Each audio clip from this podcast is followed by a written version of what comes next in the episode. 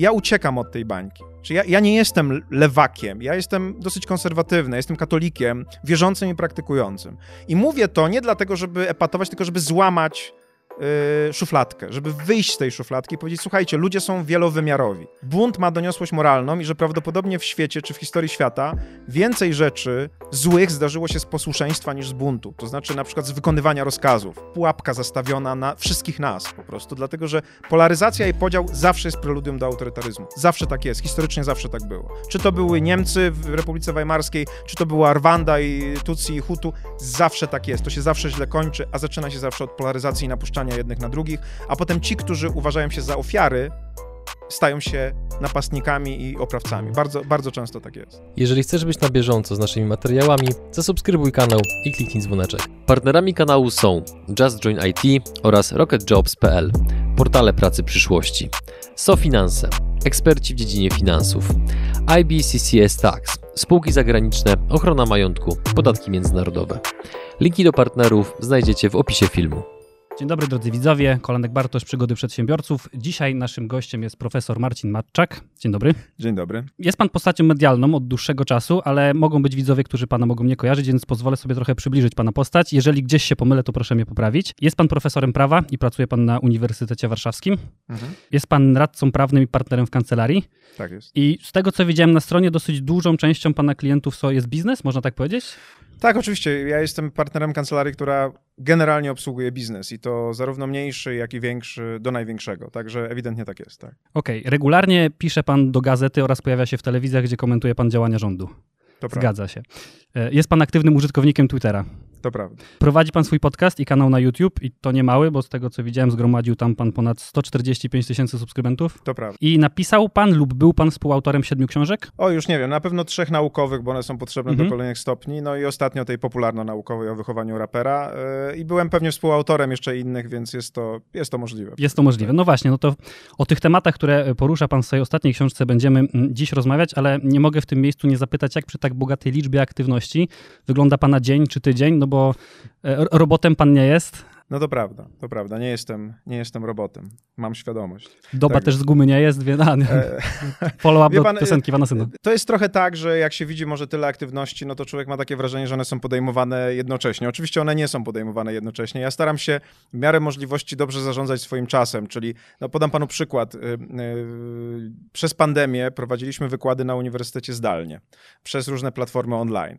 No wiadomo, że te platformy online zapewniają możliwość nagrania takiego wykładu, no więc jeżeli uznałem, że, że i tak on musi być nagrany, bo studentom musi być udostępniany, no to potem go nieodpłatnie udostępniłem także, tak, żeby inni mogli go pooglądać. No więc za jednym zamachem załatwiłem dwie rzeczy, to znaczy wykonałem swoją pracę dla uniwersytetu, a jednocześnie udostępniłem później wszystkim to, co tam nagrałem, na przykład i w formie filmu, i w formie podcastu, po to, żeby ktoś, kto nawet nie studiuje na Uniwersytecie Warszawskim, mógł sobie poczytać o tym, dlaczego na przykład ważna jest niezależność sądownictwa, albo jak prawnicy interpretują prawo i czy rzeczywiście y, falandyzacja prawa tak zwana i wyginanie go na różne sposoby to, to jest zjawisko powszechne, czy tylko, czy tylko to są wyjątki. Krótko mówiąc, no, wydaje mi się, że kiedy człowiek się czymś interesuje, no to jest jakaś taka możliwość, żeby zmultiplikować te czynności. Trzeba po prostu troszeczkę pomyśleć. No więc y, y, praca na uniwersytecie jednocześnie umożliwiła mi przekazywanie pewnych treści. No a to wygląda teraz jak trzy różne aktywności. YouTube, podcast i uniwersytet. A tak naprawdę w dużej mierze przez jakiś czas, przez rok to była jedna aktywność. Okej, rozumiem. To tak jeszcze tylko dopytam, czy teraz studenci muszą chodzić na pana wykłady, czy wystarczy, że odsłuchają podcast i nie wymaga pan obecności? Studenci nie muszą chodzić na wykłady, bo wykłady nie są obowiązkowe. Natomiast w tym roku uniwersytet decyzją rektora będzie pracował normalnie. To znaczy już jutro mam pierwszy wykład, na którym już będziemy się widzieli twarzą w twarz, co oczywiście jest dobrą wiadomością, bo to nauczanie zdalne nie, nie było na pewno optymalne. Oprócz tych dobrych stron, że mogłem nagrać, no były oczywiście też złe strony. Nie ma takiego kontaktu z, ze słuchaczami, nie jest tak łatwo zadawać pytania. E, Natomiast każdy rok i każdy wykład jest inny, w związku z tym no nie da się zrobić tak, że się odsłucha wykłady z tamtego roku i na pewno będzie się wiedziało to wszystko, o czym będziemy mówili w tym roku. Bo za każdym razem e, e, te, te nasze wykłady są o trochę innych zagadnieniach. Ja wykładam na piątym roku, gdzie my jakby tak wypuszczamy trochę prawników młodych w świat, no bo to jest właściwie ostatni przedmiot, ostatni egzamin, który oni zdają. No więc takie domknięcie tego, tego studiowania jest dla nas dosyć ważne i zawsze staramy się, żeby w nim było też troszeczkę takiego powiązania y, starodawnych mądrości ze współczesnością i z jakimś tam zastosowaniem do współczesności. Starodawne mądrości są te same, ale współczesność się zmienia dosyć, dosyć dynamicznie. Jednym z tematów, które dość mocno mm, mm, mm, wyżywiewają z treści pana książki jest temat odpowiedzialności, który Mhm. uważam za szalenie ważny, ponieważ ani w przestrzeni publicznej za bardzo tego tematu się nie porusza, ani też nigdzie na etapie, e, na etapie publicznej edukacji.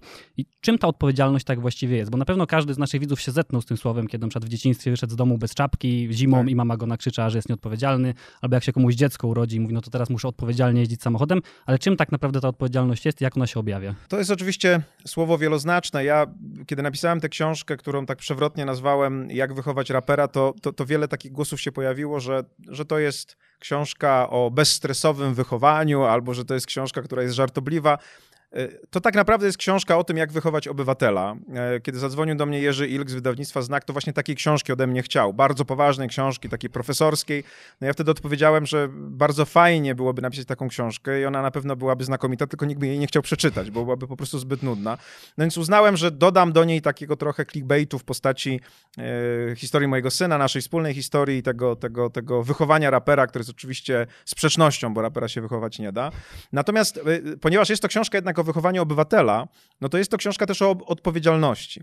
I, i, I ja mam takie wrażenie, że może najlepiej zacząć od takiej historii, którą jakieś usłyszałem, a która mnie bardzo, bardzo powiem się dotknęła intelektualnie. Mianowicie, że kiedy wyobrazimy sobie taką sytuację, że wychodzimy ze swojego domu czy ze swojego mieszkania i widzimy na wycieraczce pozostawione małe dziecko w takim nosidełku, to to nie jest nasza wina, że to dziecko tam jest, ale to się staje naszą odpowiedzialnością. I oczywiście możemy się skupić na szukaniu winnych i możemy się skupić na tym, żeby biec i szukać tego, kto to dziecko zostawił, ale tak naprawdę to, że trzeba się nim zająć i coś trzeba zrobić, po kogoś trzeba zadzwonić, to jest nasza kluczowa, nasz kluczowy obowiązek. I wie pan, kiedy ja obserwuję świat, w którym my żyjemy, mam wrażenie, że cała masa ludzi bardziej się skupia na zdaniu to nie moja wina, niż na zdaniu to moja odpowiedzialność. Co więcej, zdanie to nie moja wina jest często takim wytłumaczeniem, dlaczego ja w ogóle żadnej odpowiedzialności ponosić nie, nie, nie muszę.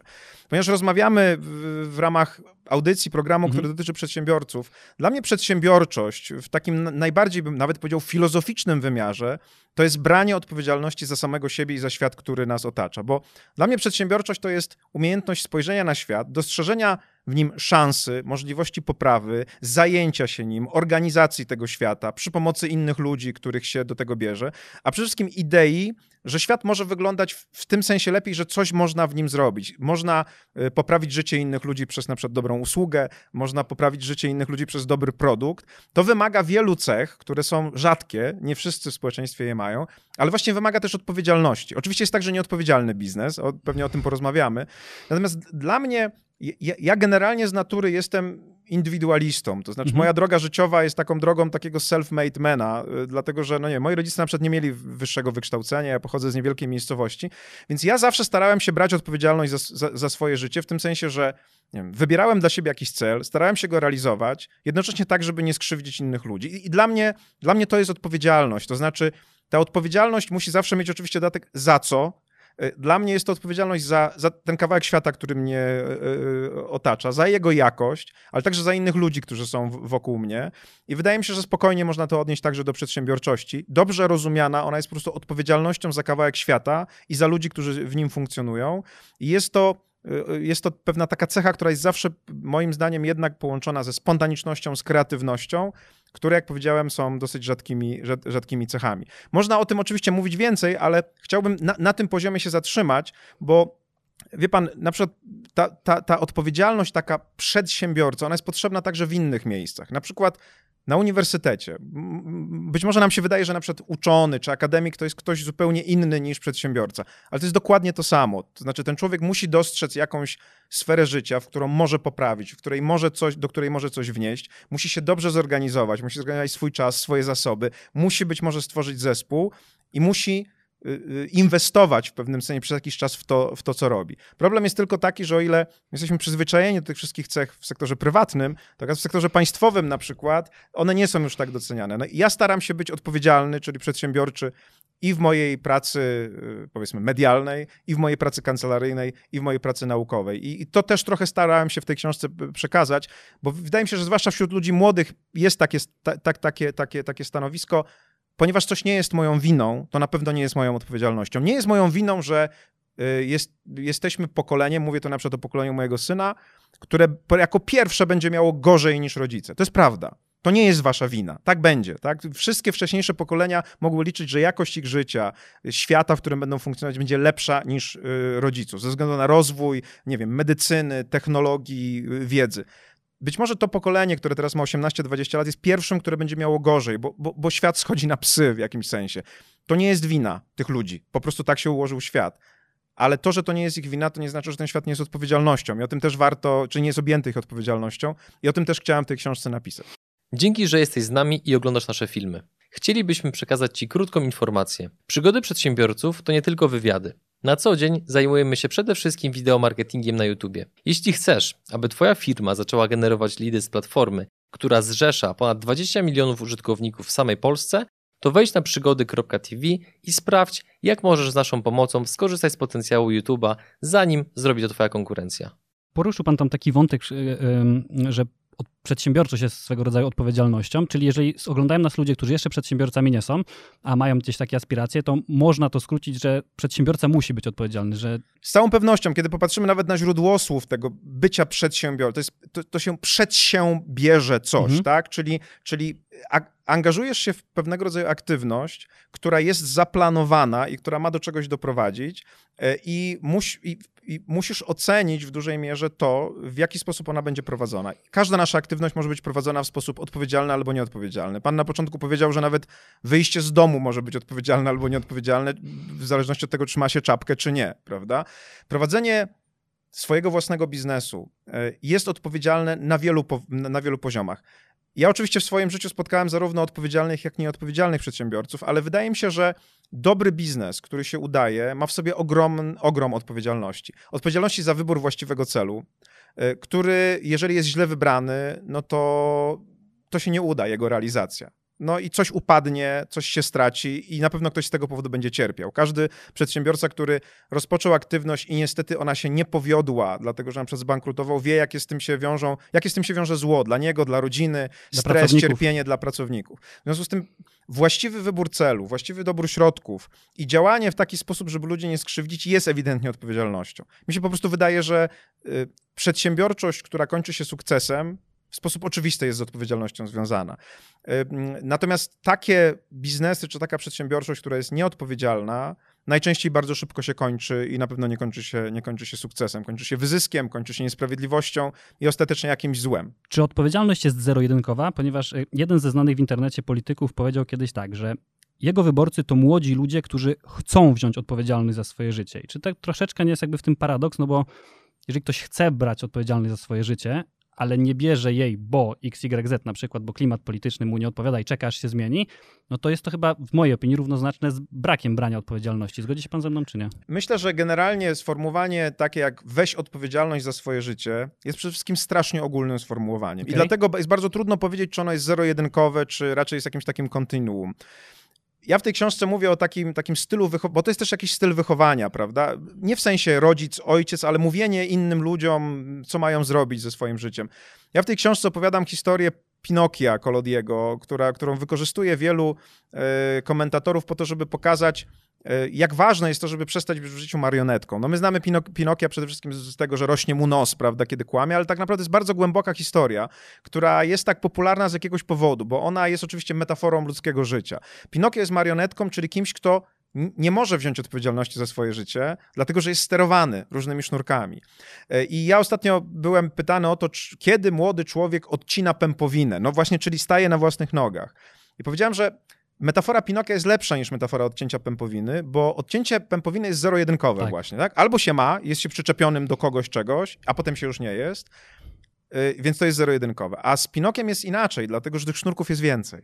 I ja teraz na przykład mogę odciąć jeden, dwa, ale jeszcze dalej od kogoś pozostaje zależny. Natomiast celem, i ta, ta, ta baśń to pokazuje, celem Pinokia jest stać się prawdziwym chłopcem, czyli stać się niezależnym człowiekiem, I cała ta historia pokazuje, że on staje się wtedy niezależnym, dojrzałym człowiekiem, kiedy bierze odpowiedzialność za siebie i za swojego ojca, bo ratuje Geppetę z, z brzucha wieloryba.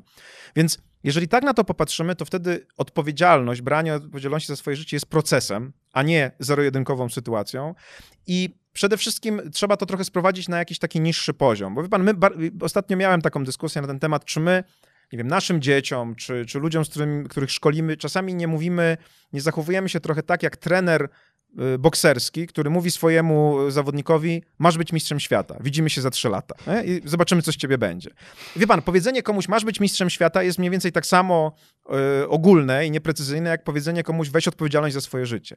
Dobry trener tak nie robi. Trener zostaje z tym człowiekiem i z nim buduje plan. Tak? Mówi, co ty musisz zrobić, żeby zostać tym mistrzem?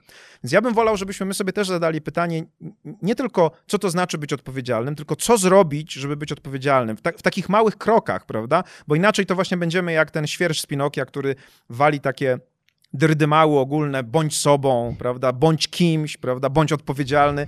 Najczęściej ludzie mogą nie wiedzieć w ogóle, co to znaczy, więc trzeba by było to rozłożyć na czynniki pierwsze. Jak do tego w ogóle dojść i, i jakie to te sznurki nas trzymają, prawda, które nam to uniemożliwiają. Właśnie jak pan powiedział o tych sznurkach, o odcinaniu, znaczy odcinaniu pan powinno, o sznurkach, o tej, że ta zależność, że to jest jakby proces, e, bo Pana syn w jednym utworze ma taki wers z najnowszej płyty. Niektórzy już od urodzenia są starannie programowani do chuj wieczego przez starego ego. E, ja znam osoby w swoim otoczeniu, które za chwilę dobiją do trzydziestki i one same właśnie nie wiedzą, czy tak. decyzje, tak. które podjęły w życiu, to są ich decyzje, czy one właśnie im zostały zaprogramowane. No i w takiej sytuacji wzięcie właśnie tej odpowiedzialności, zrywanie tej zależności, to jest no, proces, który de facto wymaga rozpoczęcia życia od nowa, co nie jest łatwą decyzją. Tak. To, ja myślę, że to jest w ogóle doskonały przykład, że pan zaczyna mówić o sytuacji na przykład zależności od rodziców czy od rodziny, bo, bo, bo to, jest, to jest jeden ze sznurków i o, to jest taka lina nawet, mhm. bym powiedział, nie tylko sznurek, który, który nas trzyma. Ja na przykład znam, mam, mam wielu przyjaciół czy kolegów dawnych, którzy nie wyjechali z miejsca, w którym ja byłem, e, pracują w przedsiębiorstwach u swoich rodziców, i mam wrażenie, że jest jakaś taka szarość w ich oczach. To znaczy, że to mimo wszystko, mimo to, że oni podjęli samodzielnie niby tę decyzję, to jednak jakiś program na ich życie chyba został poza nimi przygotowany. I ja nie, nie mam do, wrażenia do końca, że oni są szczęśliwi. Myślę, że tym pierwszym elementem właśnie w tym dojściu do odpowiedzialności, jeżeli już się bawimy w tego trenera bokserskiego, który, prawda, chce jednak trochę tym ludziom pomóc, to jest odpowiedzieć sobie na pytanie o jedną ważną rzecz, tak? Co chcę robić w życiu, ale odpowiedzieć sobie na pytanie, rzeczywiście, co ja chcę robić. I to nie jest wcale takie łatwe, dlatego że tego programowania jest cała masa. To znaczy, są zawsze oczekiwania ze strony rodziców. Najczęściej one są oparte na takiej sinusoidzie. Jak im się coś nie udało, no to chcą, żeby dziecku się udało. Rekompensują sobie życie e, tym, co im się nie udało. E, ja się nieraz też zastanawiam, czy ja nie chciałem zostać raperem i dlatego pro, pro, mojego syna podświadomie tam nie, nie, nie, nie popchnąłem. Ale już nie żartując, to jest naprawdę ważna rzecz, żeby przez chwilę się usiąść i zastanowić, ok, co dla mnie jest dobre, a nie tylko dla mojego otoczenia. To jest ten sznurek y, ważny. I wie pan, ja się nad tym trochę zastanawiałem i myślę, że najważniejsze jest to, żeby odkryć w sobie naturalny talent, a naturalny talent to jest rzecz, która nam przychodzi łatwo, a która daje dobre efekty. Tak? Czyli no na przykład ja wykorzystuję za zgodą zresztą mojego syna jego historię, bo jestem mu za to bardzo wdzięczny, że, że ten, ten element osobisty, który jest w tej, w tej edukacyjnej książce, jak gdyby myślę, że jest dzięki niemu atrakcyjny. Y, mój syn wykonywał różne rzeczy w życiu. Grał w piłkę nożną całkiem nieźle, ale także śpiewał. Y, I myślę, że jego wybór dotyczący tego, na przykład, żeby zostać raperem, a nie prawnikiem, był oparty na tym, że twórczość artystyczna po pierwsze była, przychodziła mu naturalnie, i dawała dobry efekt. To, to są, to są dwa, dwie cechy bardzo ważne, bo niektóre rzeczy, niektóre rzeczy przychodzą nam naturalnie. Prawda? Na przykład mówi się, że grafoman to ktoś, kto lubi pisać. ktoś, kto po prostu lubi pisać, ale to wcale nie przynosi dobrego efektu. E, jeżeli ktoś chce zdefiniować e, swój talent, to myślę, że musi spojrzeć po prostu na swoje życie wstecz, to, które przeżył i zastanowić się nad tym, co, przynosi, co z rzeczy, które robił, przynosiło mu najwięcej satysfakcji, a jednocześnie dawało najlepszy jakościowy efekt, który najlepiej gdyby ocenił ktoś inny. To jest dobry kierunek, w którym, w którym warto iść, ale to muszą być te dwa elementy. Jeżeli natomiast ten wybór jest poza nami dokonywany, no to jest niestety ryzyko, że się damy zaprząc w jakiś taki kierat, i potem po 15-20 latach właśnie ktoś się obudzi i powie, kurde, to nie jest życie, którym chciałem żyć, a wtedy może być już za późno, bo wtedy te sznurki mają jeszcze to do siebie, że one się dodają, prawda, bo jest kredyt, rodzina, dzieci, stabilność, prawda, to jest bardzo trudne, więc myślę, że to jest jakaś taka rada, na którą ja bym się zastanowił, odkryć swój talent i starać się pójść w tym kierunku, a odkryć go tak jak przed chwilą starałem się powiedzieć. Wydaje mi się, że to jest jakiś pomysł, jak ten jeden z tych sznurków, ale bardzo ważny, spróbować odciąć, żeby to nie ktoś nas programował, tylko żebyśmy my sami o tym, o tym zdecydowali, co chcemy robić w życiu. Dużo, kiedy mówimy o tym programowaniu, to mówimy tylko o rodzicach, ale pan też w swojej książce mówi o politykach, którzy na ludziach, którzy tej odpowiedzialności nie biorą, e, są w stanie tak. nimi dosyć łatwo, łatwo sterować. Więc na jakie takie niebezpieczeństwa społeczne są narażone osoby, które tej odpowiedzialności nie biorą. Tutaj muszę zrobić niestety pewien wstęp, żeby, żeby to wybrzmiało, co chcę powiedzieć, bo my żyjemy w bardzo trudnym momencie. O, to nie jest pierwszy raz, kiedy my żyjemy w takim momencie, ale żyjemy w takim momencie, mianowicie momencie, w którym można by było powiedzieć, że świat się cholernie komplikuje i staje się jednym wielkim chaosem, a jednocześnie nasze poczucie takiego pewności siebie bardzo mocno spada. E, taki moment miał miejsce w Republice Weimarskiej i opisał to Erich Fromm, mówiąc o, o ucieczce od wolności. Normalnie dla ludzi, którzy są powiedzmy silni psychicznie, chcą brać odpowiedzialność za swoje życie, duża liczba opcji, wolność jest czymś dobrym. To znaczy, no, każdy chce mieć opcję. Natomiast kiedy opcji jest za dużo, kiedy wskazówek jest za mało, kiedy świat jest coraz bardziej złożony, a jeszcze my się nie czujemy pewnie ze sobą, bo mamy poczucie, że nie wiem, nie dajemy rady, to wtedy wolność może być przekleństwem. I dlatego Fromm mówił o ucieczce od wolności, bo on akurat opisywał ludzi w Republice Weimarskiej, gdzie zarówno sytuacja gospodarcza, czyli y, hiperinflacja, jak i jakby upadek dumy, akurat upadek dumy niemieckiej po przegranej I wojnie światowej, się nałożyły i nagle okazało się, że ludzie nie chcą brać odpowiedzialności za swoje życie, czyli podejmować wyborów y, wolnościowych, tylko bardzo czekają na takiego księcia na białym koniu, który się pojawi i powie: Wy nie decydujcie, ja wam powiem jak. Tak? Ja powiem, co jest dobre, co jest złe, kto jest czarny, kto jest biały, kogo trzeba usunąć, kogo trzeba zostawić. I nagle ci ludzie w tym odruchu, który, który nazywa From masochizmem społecznym, poszli za tym człowiekiem, tak? Bo się wtopili w coś, co jest większe od nich. To jest dopiero mari bycie marionetką, prawda? Bycie sznurem. I teraz problem jest taki, że współcześnie my jesteśmy w podobnej sytuacji, tylko że czynniki, że skutki są podobne, czynniki są inne. Jest globalizacja, jest rewolucja internetowa, w związku z tym liczba ludzi, z którymi możemy się porównywać co do jakości naszego życia, jest, jest ogromna. Kiedyś ludzie, jak żyli w małych społeczeństwach, no to ilu było ludzi, z którymi można było się porównać do swojego piękna, umiejętności, mądrości? Dziesięciu, pięćdziesięciu, dało się z tym jakoś żyć, prawda? Teraz, jak zresztą piszę w tej książce, zawsze na świecie jest jakieś sześcioletnie chińskie dziecko, które robi dziesięć razy lepiej to, niż my robimy. Wzory piękna prezentowane przez e, media, przez reklamę, wzory mądrości, wzory sukcesu, na przykład sportowego czy biznesowego, są tak wyśrubowane, że jak człowiek siedzi sobie przed swoim komputerem w niewielkiej miejscowości w Polsce, to naprawdę może się załamać tym wszystkim, może pomyśleć, że jest nikim i że nigdy tego nie da, nie da rady zrobić. I to jest sytuacja, kiedy spada jak gdyby jego poczucie własnej wartości.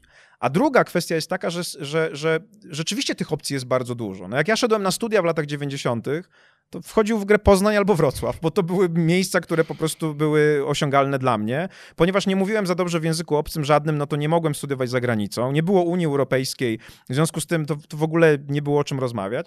Teraz młodzi ludzie mogą studiować wszędzie. Jest takie zjawisko, że jak jest tych opcji zbyt dużo, to wybór nie jest zyskiem, tylko stratą. Nie? Bo jak wybieram jedno, to nie cieszę się z tego, że wybrałem jedno, ale martwię się tym, że straciłem to wszystko. I teraz jak pan połączy te dwie kwestie, czyli obniżenie poczucia wartości i chaos związany z ogromnym, ogromną liczbą opcji, to ma pan podobną sytuację, w której jest potrzebny ktoś na białym koniu, kto to wszystko ułoży. I wtedy się pojawia ktoś taki. Na przykład w Stanach się pojawił Trump. I Trump mówi: Wydaje wam się tylko, że ten świat jest taki skomplikowany. Migracja jest oczywiście, może wam się wydać, jacyś jajogłowi mówili wam, że to jest skomplikowany problem. A ja go rozwiążę, zbuduję mur. Proste rozwiązanie na złożone problemy. U nas też oczywiście to się dzieje. Pojawiają się przywódcy, którzy mówią: Ja wam świat wyjaśnię, powiem wam, co jest dobre, co jest złe, uproszczę wam go, tylko mi oddajcie swoją wolność, chodźcie ze mną, tak? Ja wam ujednolicę ten świat, który staje się nieznośnie różnorodny.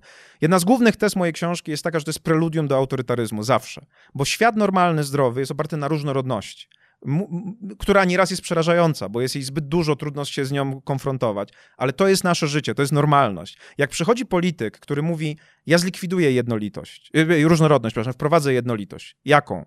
Rasową, seksualną, światopoglądową przez cenzurę, no to on obiecuje uproszczenie rzeczywistości. Będzie mniej chaosu, mniej różnorodności. Jest wielu ludzi, którzy za tym idą. Więc ja jako prawnik i jako filozof mówię, nie idźcie tą drogą. Tak? Chociaż zdaję sobie sprawę, że jest wielu ludzi, dla których ona jest kusząca, bo jednolitość jest kusząca. Heteroseksualnym łatwiej żyje się w świecie, który jest tylko heteroseksualny. Katolikom żyje się łatwiej w świecie, który jest tylko katolicki.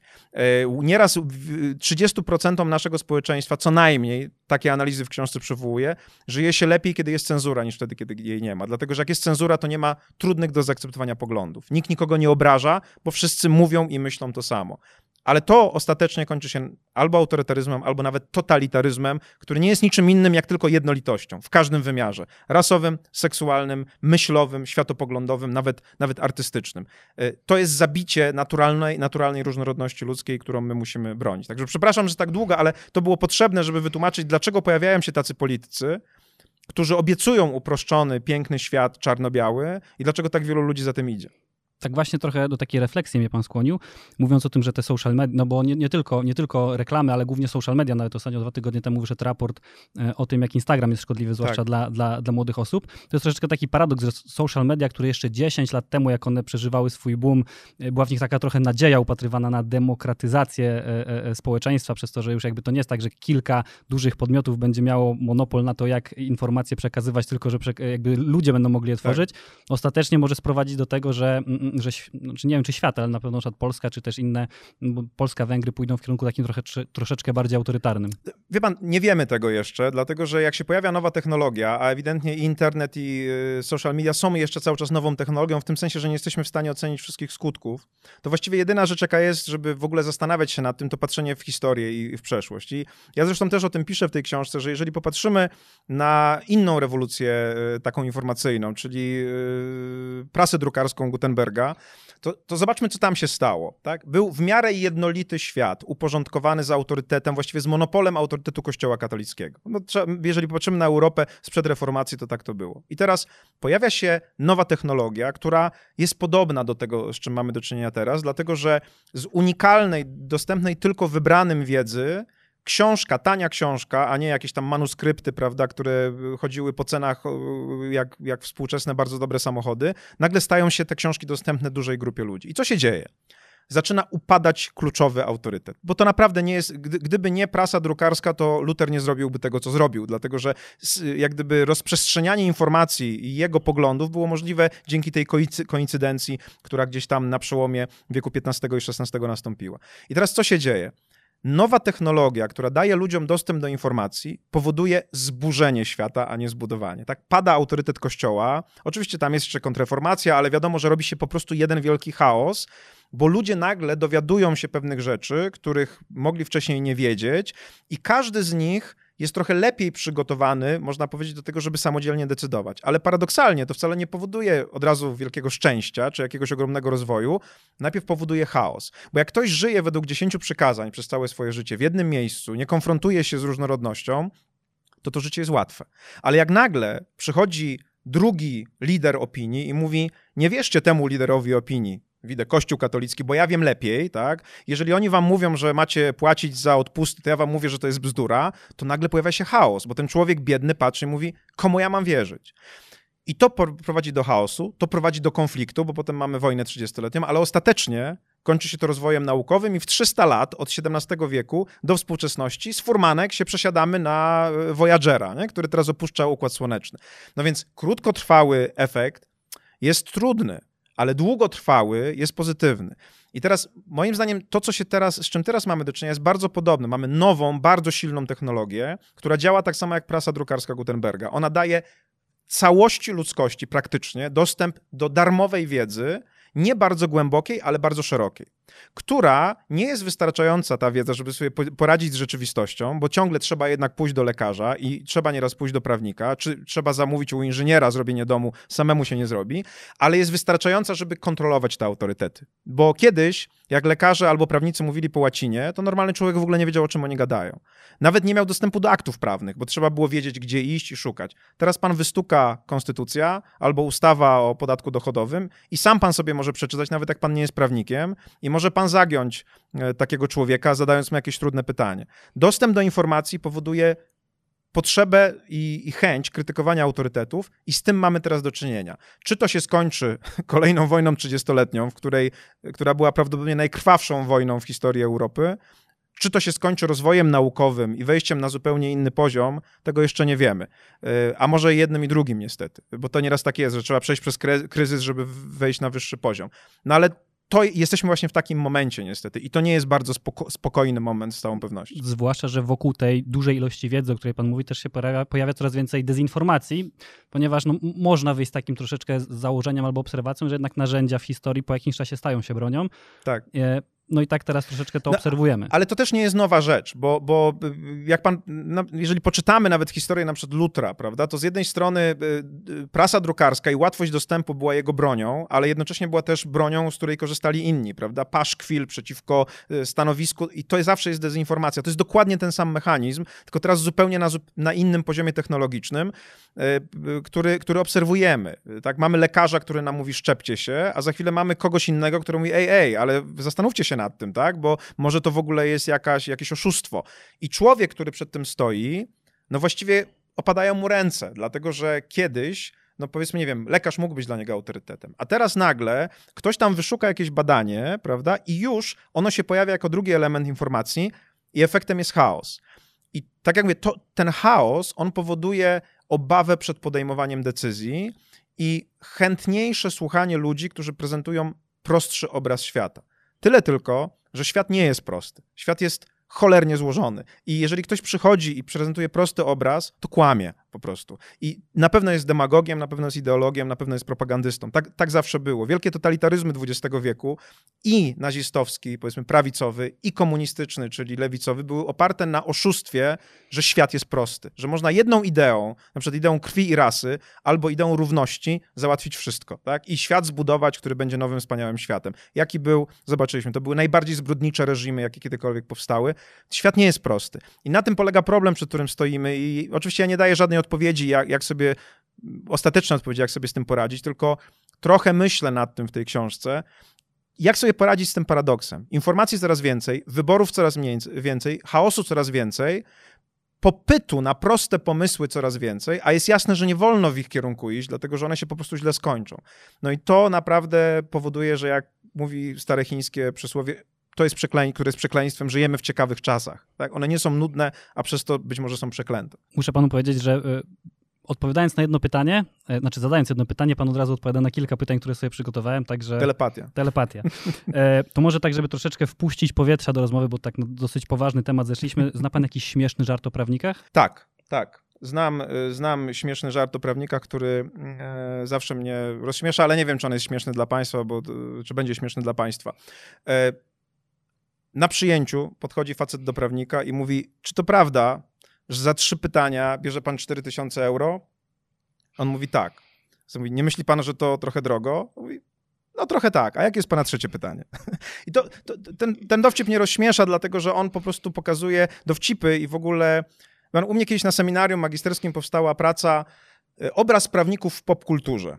E, I to jest bardzo ciekawe, dlatego że to, jak prawnicy są przedstawiani w filmach, na przykład takich jak e, Magda M. albo Prawo Agaty, albo właśnie w dowcipach, to ta, w tym jest jakaś prawda, bo to znaczy, że ktoś nas obserwuje jako społeczność i potem oczywiście to jest karykatura, wykrzywia, wykrzywia nas, ale w każdej karykaturze jest trochę prawdy. No w tym dowcipie oczywiście chodzi o jakąś taką, o, o, o cwaniakowatość, o zachłanność, prawda, o nastawienie na kasę.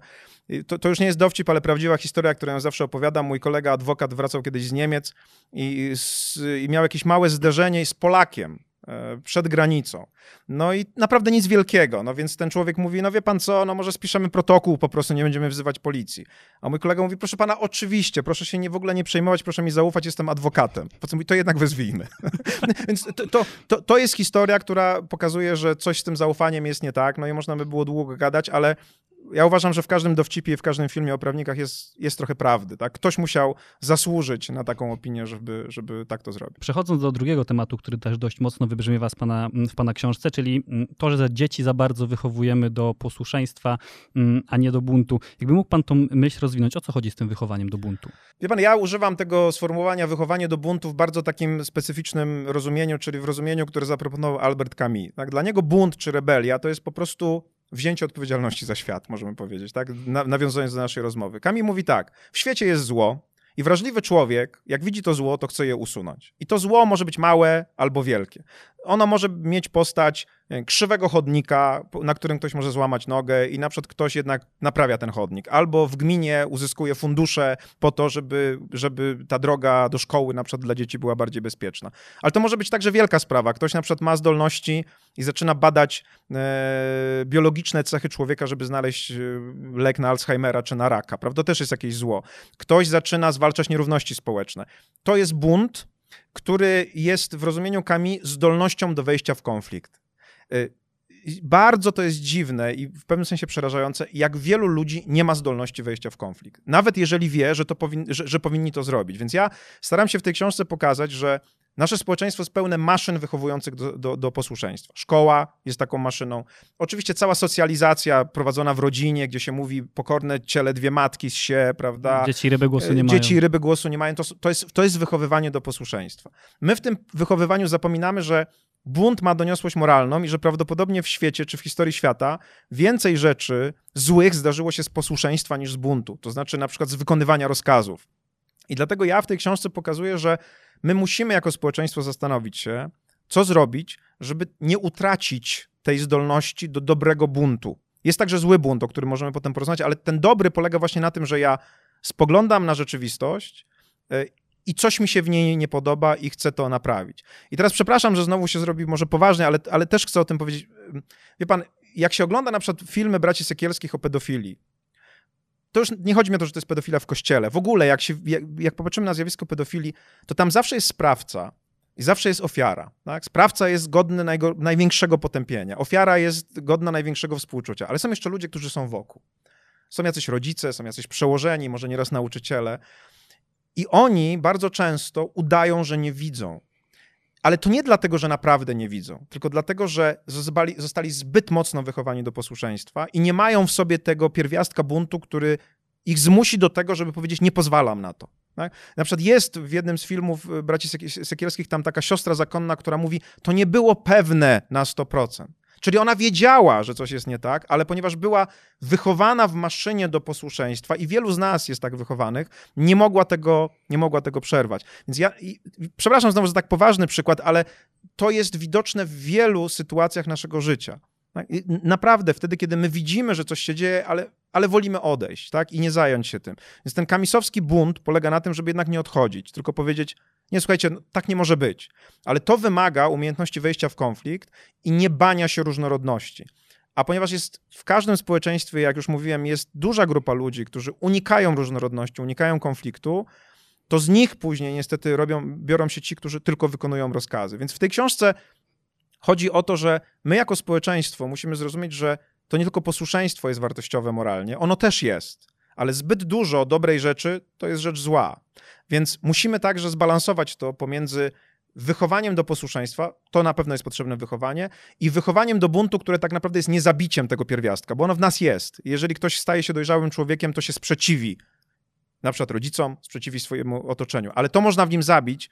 I jednym z pytań, na które ja staram się w tej książce odpowiedzieć, jest pytanie, jak, jak wychowywać, żeby, żeby nie zabić tej kreatywności, indywidualności, tego pierwiastka buntu, który jest dobrym buntem. Powiedział pan wcześniej, że ludzie sobie lubią upraszczać świat, to też niektórzy mogą, słucha, słuchając tego, co pan mówi, mogą sobie za bardzo uprościć i, i powiedzieć, że to jest właśnie to bezstresowe wychowanie, to e, jak znaleźć złoty środek w tym wychowaniu mm, dziecka? Bo jeżeli pójdziemy do marketu, na przykład z czterolatkiem i on powie, że chce tą zabawkę, my jej mu nie kupimy, no to jest bardzo duże prawdopodobieństwo, że on się zbuntuje, się położy, Tak. zacznie krzyczeć, tupać nogami. No my takiego buntu akceptować nie chcemy, więc jak znaleźć, jak wyczuć, to oczywiście to jest taki dosyć abstrakcyjny, znaczy nie abstrakcyjny, ale taki dosyć y, skrajny przykład, Tak. ale jak wyczuć ten moment w życiu dziecka, że okej, to jest ta przestrzeń, w której ja muszę mu dać być sobą, żeby no, nie wychować dzbana. Że pytanie jest takie, czy taki atak takiego dziecka jest rzeczywiście buntem, bo jeżeli będziemy się trzymali tego, co mówi Kamil, że bunt jest y, sprzeciwem wobec zła, to tutaj mamy tak naprawdę wyłącznie emocjonalny dyskomfort, tak? No bo, no bo ten, ten, ten mały człowiek, on po prostu jest niezadowolony z tego, jak wygląda świat, nie dlatego, że jest jakiś strasznie zły w sensie moralnym,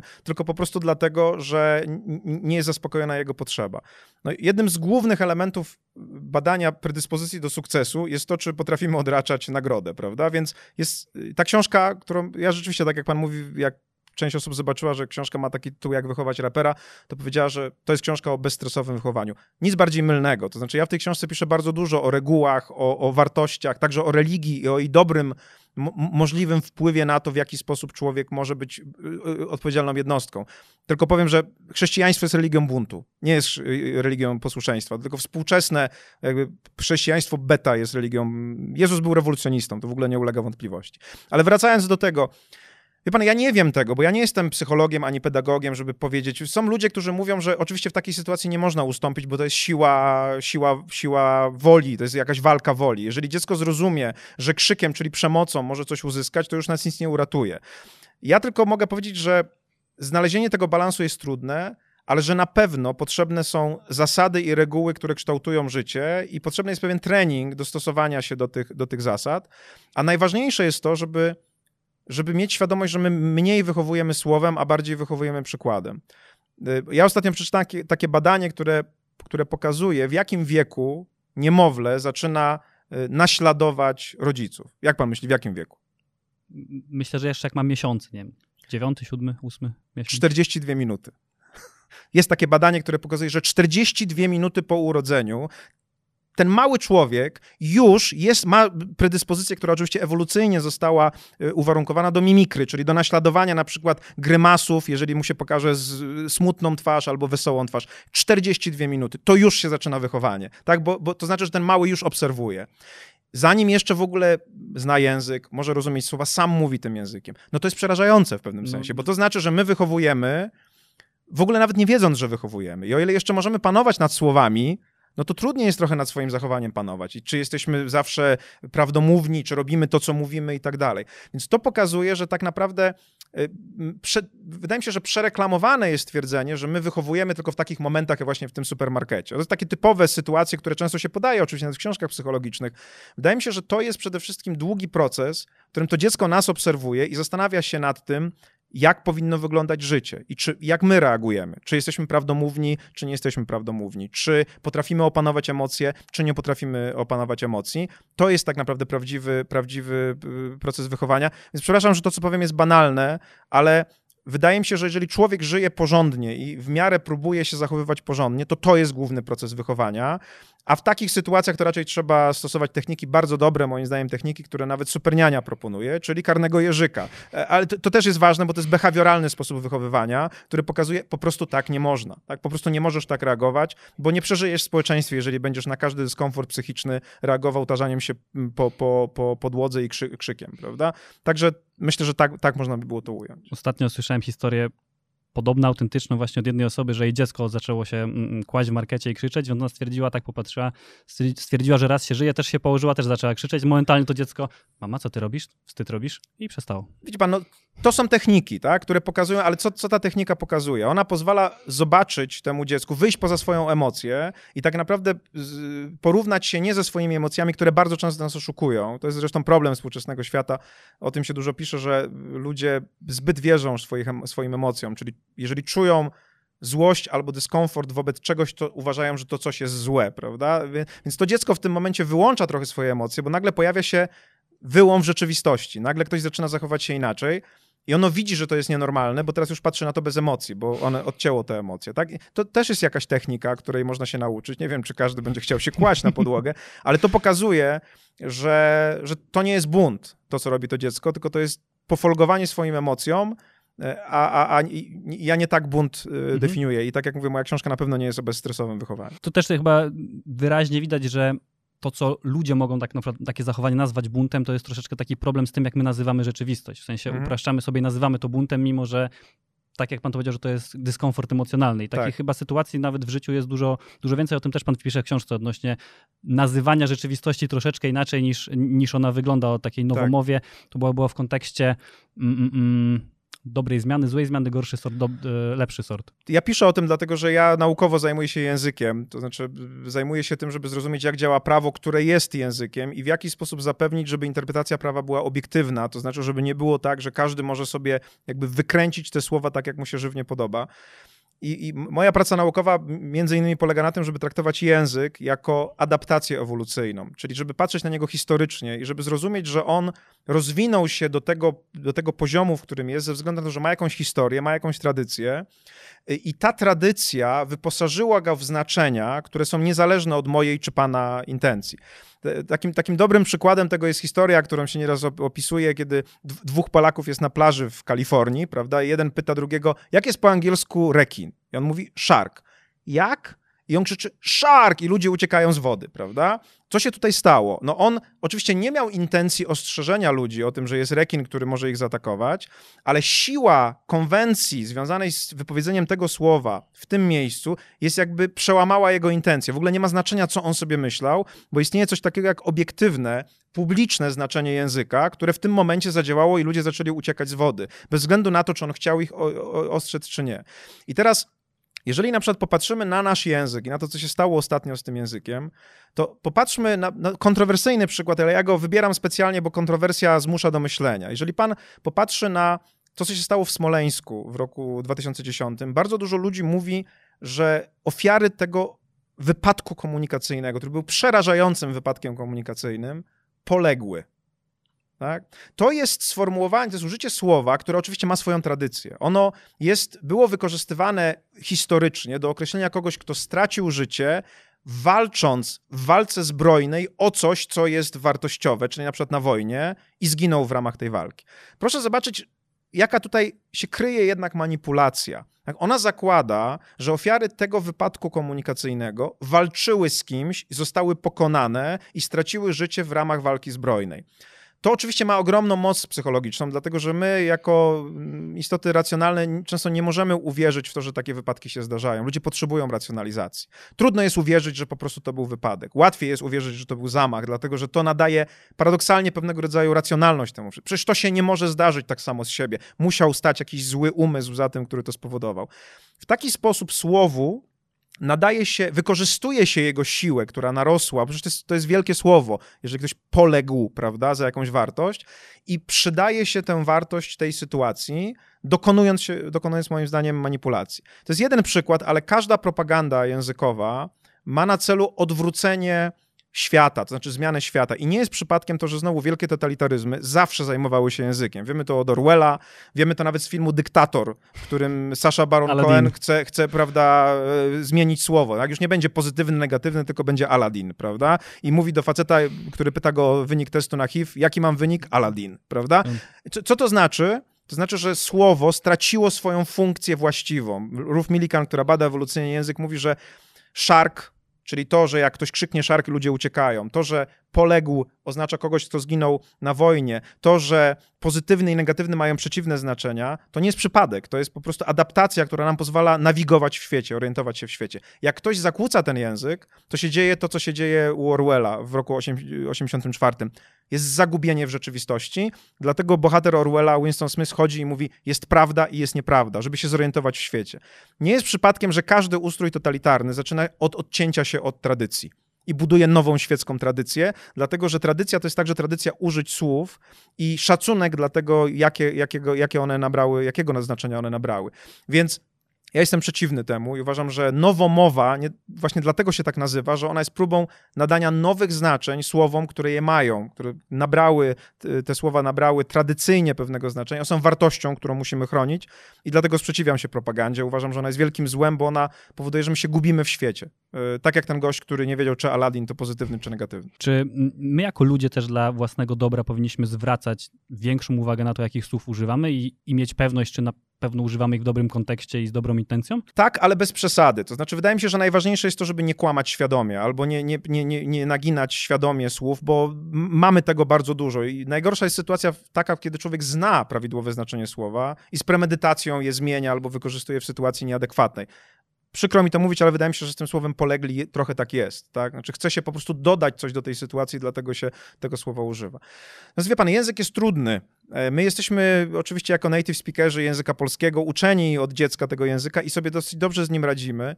Natomiast e, wydaje mi się, że nieraz e, nie do końca może myślimy, jakie skutki język wywołuje, ale nie w aspekcie takim, że my, nie wiem, kłamiemy albo mówimy prawdę, ale używamy języka, który oczywiście może ranić. I żeby też była jasność, ja też to robię. To znaczy, wiele razy mi się zdarzyło w mojej obecności w przestrzeni medialnej po prostu przesadzić, tak? Bo emocje, każdy z nas ma emocje i ja często powiedziałem za dużo i potem żałowałem, żałowałem tych słów.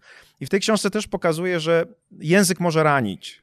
I co więcej, może eskalować agresję, zwłaszcza wtedy, kiedy to jest język paradoksalnie obronny. Y, mamy teraz do czynienia w Polsce z polaryzacją bardzo mocną, która polega na tym, że niestety, ja to nazywam zinstytucjonalizowaną pogardą. Pogarda jest zawsze, ale ona najczęściej jest rozproszona. Zawsze są jacyś durnie, którzy po prostu kimś pogardzają. Oni nieraz mogą być nawet znanymi dziennikarzami, mogą być znanymi pisarzami. Tak po prostu jest świat. Ale jak rząd i publiczna telewizja się za to bierze, to to jest zupełnie inny wymiar pogardy. Wie pan o co mi chodzi? To już jest zinstytucjonalizowana pogarda, a ponieważ większość ludzi jest pod jej wpływem, no to to naturalnie napędza polaryzację. Znaczy ktoś się czuje lepiej, ktoś się czuje gorzej.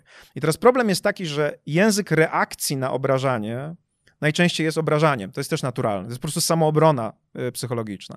Ja to też analizuję w tej książce i staram się pokazać, że, że to jest po prostu błędne koło że w momencie, kiedy ta zinstytucjonalizowana pogarda jakichś ludzi atakuje, y, czy to są e, lekarze, czy to są sędziowie, czy są homoseksualiści, czy to są cykliści, czy to są antyszczepionkowcy, czy podkarpackie, które głosowało na Dudę i trzeba ich bojkotować, nie ma w ogóle żadnego znaczenia, tak? Jeżeli ktoś jest odpowiedzialny za atak, to ta druga strona chce się zacząć bronić. I teraz problem jest taki, że jeżeli ona oczywiście zareaguje, jeżeli pojawia się to pierwsze uderzenie językowe, pojawia się drugie y, uderzenie językowe, to eskaluje się nienawiść. Ja zadaję w tej książce pytanie, kto może wziąć odpowiedzialność za to, żeby tego nie było, żeby, żeby ten poziom agresji opadł.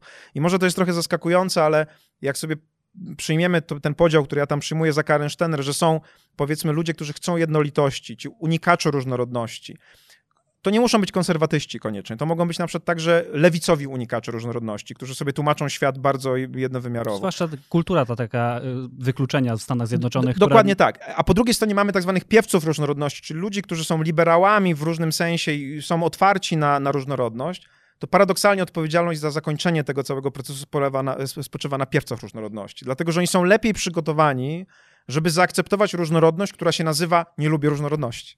I, i, I to jest moim zdaniem ciekawa, to nie jest moja myśl, to jest myśl Karen Stener, którą ja starałem się tutaj przemycić. Ona jest bardzo ważna, bo proszę zobaczyć, ma pan pogardę zinstytucjonalizowaną, która atakuje nie wiem, mniejszości jakieś, tak, narodowościowe, mniejszości seksualne, kobiety na przykład także, tak, na przykład myślę, że tak to zostało odebrane, że całe rozmontowanie Trybunału Konstytucyjnego, a potem decyzja w sprawie aborcji jest zamachem na prawa kobiet. I, i, i myślę, że to jest dobra, myślę, że to jest dobra interpretacja. I teraz po drugiej stronie ma pan strajk kobiet, tak, który jest naturalną, emocjonalną odpowiedzią na ten atak ale on jednocześnie ma różne wymiary. To znaczy, jest tam normalna komunikacja, która mówi: Nie zgadzamy się z tym, uważamy, że to jest złe, ale jest też cała masa agresji, tak, która się objawia na przykład w tym, nie wiem, malowaniem sprayem kościołów albo atakowaniem takim, bym powiedział, no, mało wyrafinowanym świętości, które dla, dla, innych ludzi są ważne. Czy krzyczenie słowa na W na przykład. i, I, dla mnie, jako dla analityka tej całej sytuacji, no, to jest pytanie, czy to jest strategia, która będzie skuteczna, czy przeciwskuteczna.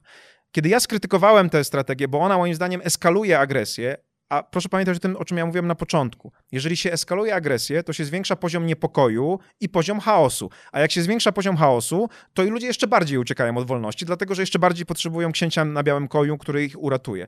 Co więcej, ten książę, czy to jest Trump, czy to jest jakiś inny, inny yy, autorytarny, czy quasi-autorytarny przywódca, on tylko na to czeka. Dlatego, że on mówi, zobaczcie, tam po drugiej stronie są potwory. A potem prowokuje tych ludzi i kiedy oni wracają ze swoimi emocjami, to on mówi, a nie mówiłem? Musicie się teraz schronić, żebym ja was o, o, osłonił. Nie można grać w tę grę. Ale kiedy ja skrytykowałem te, ten element wulgarny, który tam był, ten agresywny, to wtedy ludzie, nawet którzy są mi przychylni, zaczęli mówić: skoń, skończył się Wersal.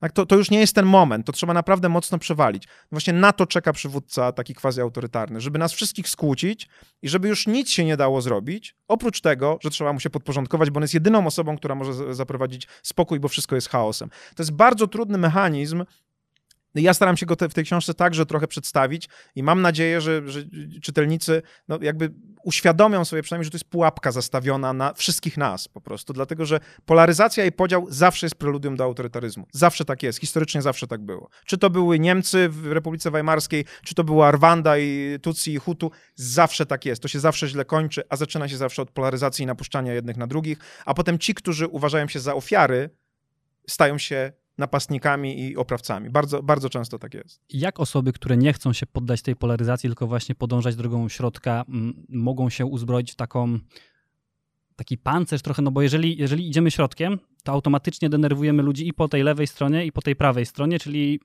to, co robimy, to, co mówimy, nie podoba się nikomu. To prawda, ale wie pan, ja, ja przyjąłem specjalnie taką strategię w tej książce, y, bo kiedy ja zacząłem 5 lat temu krytykować rząd Prawa i Sprawiedliwości za praworządność, bo uważam, że to, co oni zrobili z praworządnością, jest absolutnie godne potępienia. Po prostu to jest akurat obszar życia, na którym ja się znam, bo mnie społeczeństwo w tym kierunku wykształciło. To ludzie mnie zapakowali do pewnej bańki. Tak, do której należą, i tu posługuję się językiem pogardy, ubeckie wdowy, prawda, trzecie pokolenie SB, lewicowcy, y, ateiści, bo to jest nakreślony y, podział, który nam proponuje y, zinstytucjonalizowana pogarda. Więc ja między innymi w tej książce, w rozdziale poświęconym religii, na, opartym na, na utworze Michała Żółte Flamastry, ja uciekam od tej bańki. Ja, ja nie jestem lewakiem, ja jestem dosyć konserwatywny, jestem katolikiem, wierzącym i praktykującym. I mówię to nie dlatego, żeby epatować, tylko żeby złamać yy, szufladkę, żeby wyjść z tej szufladki i powiedzieć, słuchajcie, ludzie są wielowymiarowi. I dlaczego ja między innymi używam twórczości Michała w tej, w, te, w, tym, w tej książce jako takiej można powiedzieć, wehikułu komunikacyjnego, bo on jest cały różnorodnością. Ludzie mówią, jak to jest możliwe, że on w patointeligencji jest elegancko ubrany jako absolwent eleganckiego liceum, a w Mata Montana biega w różowej piżamie, która jest częścią stroju świni, bo tak rzeczywiście jest, tak? Głowę zostawił gdzie indziej i tańczy, prawda, na, w, jakimś, w, jakimś, w jakimś pokoiku yy, yy, dziewczynki. A jeszcze w innym przeklina, a w drugim się modli, a tutaj jest jeszcze inny, tutaj jest łagodny, a tam jest agresywny, bo wszyscy tacy jesteśmy. Tak? Każdy człowiek jest po prostu złożony z różnych elementów. To tylko ten zły przywódca chce pokazać, że ludzie są biali albo czarni. I teraz, dlaczego ja o tym mówię? Dlatego, że, bo pan mówi, jak ktoś idzie po środku, to denerwuje jednych i drugich. Ale gdyby wszyscy szli po środku, to nie byłoby kogo denerwować. Niech pan zobaczy na przykład na to, na to co robi Tomasz Terlikowski, który jest, przez lata był traktowany niemal jak talib katolicki, tak? I nagle ten facet w swojej mądrości mówi, nie, ja, ja nie dam się, jeżeli widzę zło, na przykład w kościele katolickim, to ja powiem, że to jest zło, że ten kościół na przykład za bardzo brata się z polityką i nagle, co się dzieje, ten, ten człowiek uzyskuje szacunek, dlatego że się pokazuje wielowymiarowy, a nie jednowymiarowy.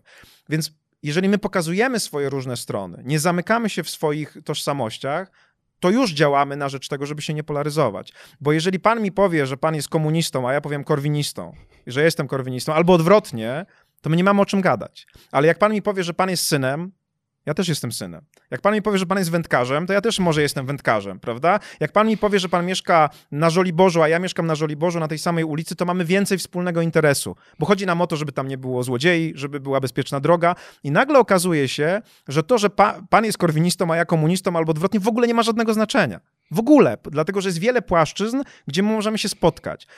Do tego właśnie zmierzam w tej książce, żeby traktować oryginalność, tam cytuję coś takiego, że oryginalność to jest umiejętność odróżnienia się od samego siebie, a nie od innych. Żeby być różnym, nieraz lirycznym, nieraz smutnym, nieraz agresywnym, nieraz spokojnym, bo każdy z nas taki jest. Tak? Nieraz komunistą, nieraz korwinistą, nieraz wędkarzem, nieraz cyklistą. To są ważne rzeczy, żeby pokazać różnorodność swojej, bo, bo każdy taki jest, a nie zamykać się w tej szufladce, do której chce nas włożyć autorytarna władza.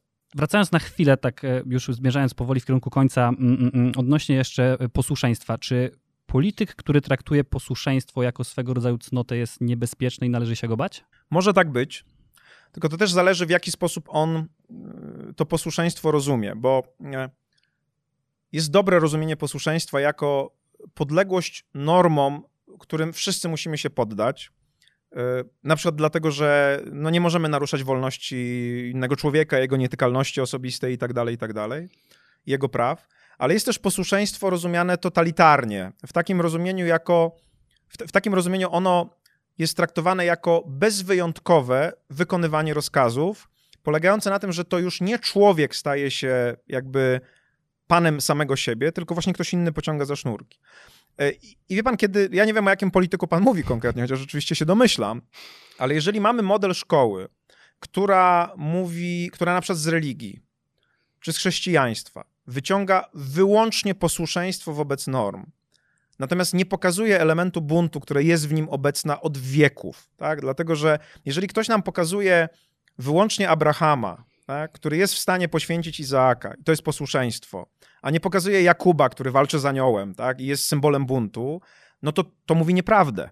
Tak? Jeżeli ktoś nam pokazuje Maryję, która mówi y, fiat, prawda, czyli się zgadza, jest, jest modelem posłuszeństwa, a nie pokazuje Jezusa, który wpada z biczem do świątyni i wywala tych gości, którzy tam są, albo rozmawia z Samarytanką, bo w ogóle nie ma problemu z różnorodnością, to to jest kłamstwo. Ja myślę, że chrześcijaństwo, którego teraz się naucza w taki oparty na posłuszeństwie sposób, to jest to jest, to jest takie farbowane chrześcijaństwo, które nie pokazuje całości prawdy o tym, czym ono jest. E, I to jest takie, to jest takie, to jest takie chrześcijaństwo wielkiego inkwizytora z braci Karamazow, do którego przychodzi prawdziwy Jezus. On mówi: Ty idź już, już nie jesteś nam potrzebny, bo myśmy się dobrze urządzili. To, co ty mówisz, jest nie do przyjęcia. Myśmy sobie zdefiniowali na nowo tę, tę religię.